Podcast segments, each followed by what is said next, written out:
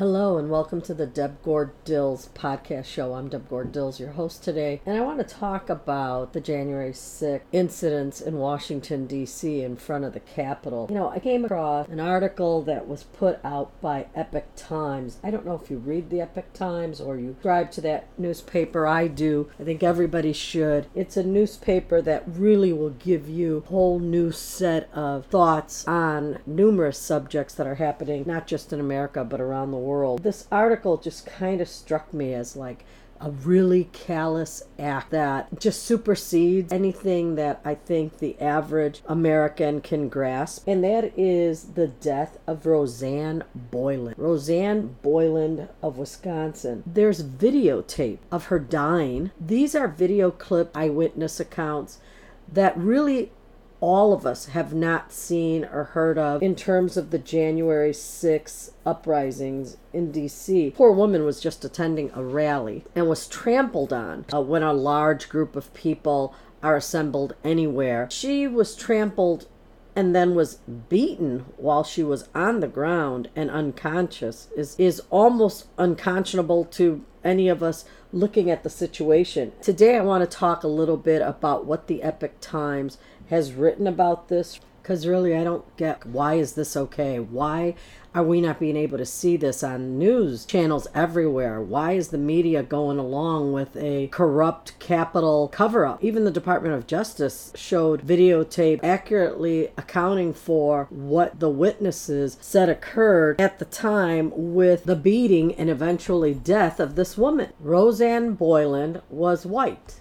The woman officer who attacked her with the stick and beat her till she died or lay there minutes from dying was a black officer named Lela Morris. Now, I'm not saying because she was black, she decided I'm going to beat an unconscious white woman because it appears to me that if anybody's got that kind of hatred in their heart to beat somebody with a stick that has a steel bar inside of it while they lay unconscious, that kind of person would probably attack anyone at any time of any color. It doesn't matter. This was clear clearly an act of hatred, clearly an act of an out of control officer who felt that they were going to get away with this. Or maybe they were just in their head. Appears more and more that the Capitol building officers felt that they had the green light to act in any way or any manner that they felt like it.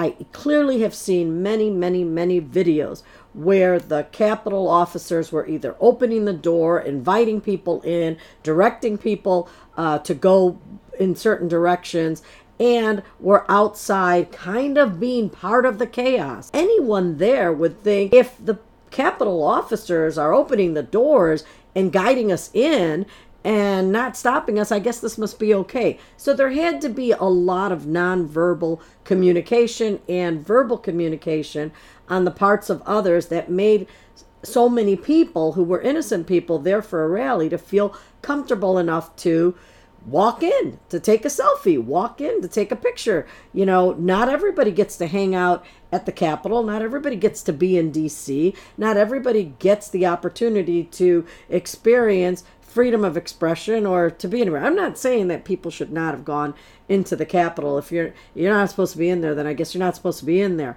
But there are people that are officers that clearly I don't even know what to say. Seriously, I'm like I'm sitting here going, clearly these officers could have handled this situation a lot better than they did. And nobody's addressing this. I'm not sure why. I'd like to see a few of the Capitol employees step up and be in front of a microphone and tell us their side of the story, what was going on, and, and maybe for them to explain the videotape of their corroboration in this whole situation so that we could at least understand the situation a bit better. The Epoch Times reported on February 12th that there was body cam footage showing Rosanne Boyland beaten while lying unconscious. It says these videos provided a glimpse into conditions at the time Rosanne Boyland lay unconscious, including the sound of her being beaten with a large wooden stick by Officer Morris. Several body cam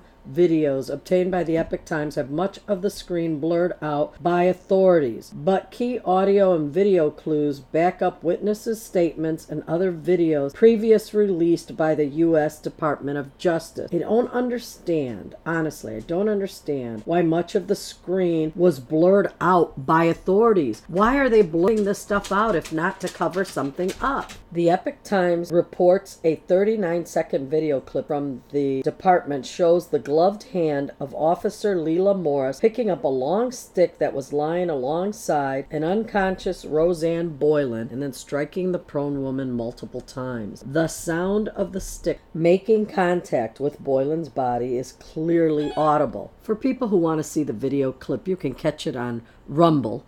Uh, for those of you who are not familiar with Rumble, Rumble is kind of the free speech, uncensored site where people can go and post that people on the left with the communists are going to come after them in some way. You can also catch a video that's about 10 minutes long on uh, theepochtimes.com.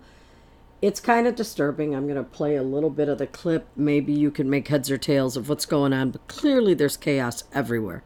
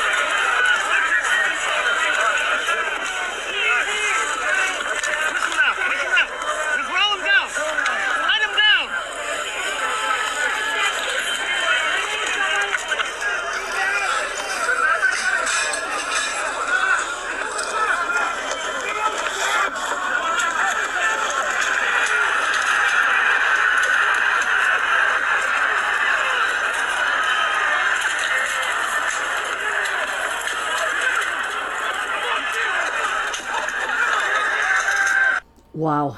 Um, hard to listen to, even more difficult to watch. The committee that was formulated to investigate the January 6 um, incident really has failed to show us the entire picture. The focus seems to be on former President Trump and his rally of supporters. We have over a hundred people right now, all innocent, jailed in Washington, D.C., being placed in solitary confinement, uh, being restricted from food or their special diets. One has died in that jail. They have been in there for over a hundred days now, and some of them can't even meet with a lawyer. It, they're forced to read uh, material that is not even an American newspaper. It a lot of propaganda. The conditions there are terrible. Nobody's talking about these Americans that are held in DC because they attended the rally. This is crazy. This isn't like something that should be hidden or covered. Like everybody should be asking what's going on. You know, we have uh, two women dead that I that I know of. I mean, the woman who was shot by a Capitol uh, building employee who was carrying a gun, and also the Rosanne Boylan who was trampled on and then beaten by an off by for no reason. She was unconscious. Why are you beating her with this stick? So we need to get to the bottom of a lot of this. We got to ask the questions. And we got to keep asking the questions. You know, what happened to Rosanne Boylan? Why did that happen? Why was the woman shot uh, by the Capitol employee when clearly she was on the other side of the door? He shot into the door. Nobody had yet come in there. If he was that afraid, he should have done like all the other congressmen did and senators did, right? What did they do? They ran away. They ran to some hidden place. Well, if they open the door, these doors that were locked, and they open them and let the people in, then you either let them in and leave them alone or you run because they got through the door and and you didn't know that it was unlocked and you didn't let them in. But you don't go shooting through a door and expect like somebody not to get hurt and and and blame them because you don't really that woman really thought it was okay and thought I'm going to be in the Capitol for the first time and I'm going to get to take a picture on the chamber floors. Okay. Bad timing. Yeah, I get all that. But still yet I think that the force was excessive, but the committee isn't looking into any of that. The committee is not asking these Capitol building employees to to step up and talk about it. Instead, they're jailing people and they're focusing on Trump. All look, fairness, fairness, fairness. We need to really get to the bottom of this. You know, shame on you, Adam Kinzinger, the Illinois Republican, who really is a Republican in name only. We call them RINOs. Uh, to be there and allow this kind of stuff to happen, bad stuff to happen, to allow these Americans to be not only jailed, but refusing to give them all the rights under the Bill of Rights that they've had. I mean, this is like a dictatorship taking citizens, jailing them, and not giving them the opportunity to speak to a lawyer, post bail or bond, and get out. Yet here in Chicago, we have citizens who have a long rap sheet of felony crimes and murders and rape, and yet they don't get locked up. They're roaming the streets with ankle bracelets that don't work. But we have people with no prior record attending a rally in DC, and boom, they're in jail. I, you know, I'm sorry, but the whole thing is nuts, and we have to keep asking questions of what is going on. Why are these people in jail? Why are these Americans there? What is what is happening? What happened to the rule of law, right? Well, that's it. We got to stay on this because what happened was all wrong, and we cannot be silent when those around us are suffering and being treated unfairly and unjust. Not here, not in America. big shout out to all those patriots out there who have not given up, who are doing podcast shows, and are continuing to try to do what we need to do as average American citizens to get these commies out of these leadership positions. Good night, God bless, and take care.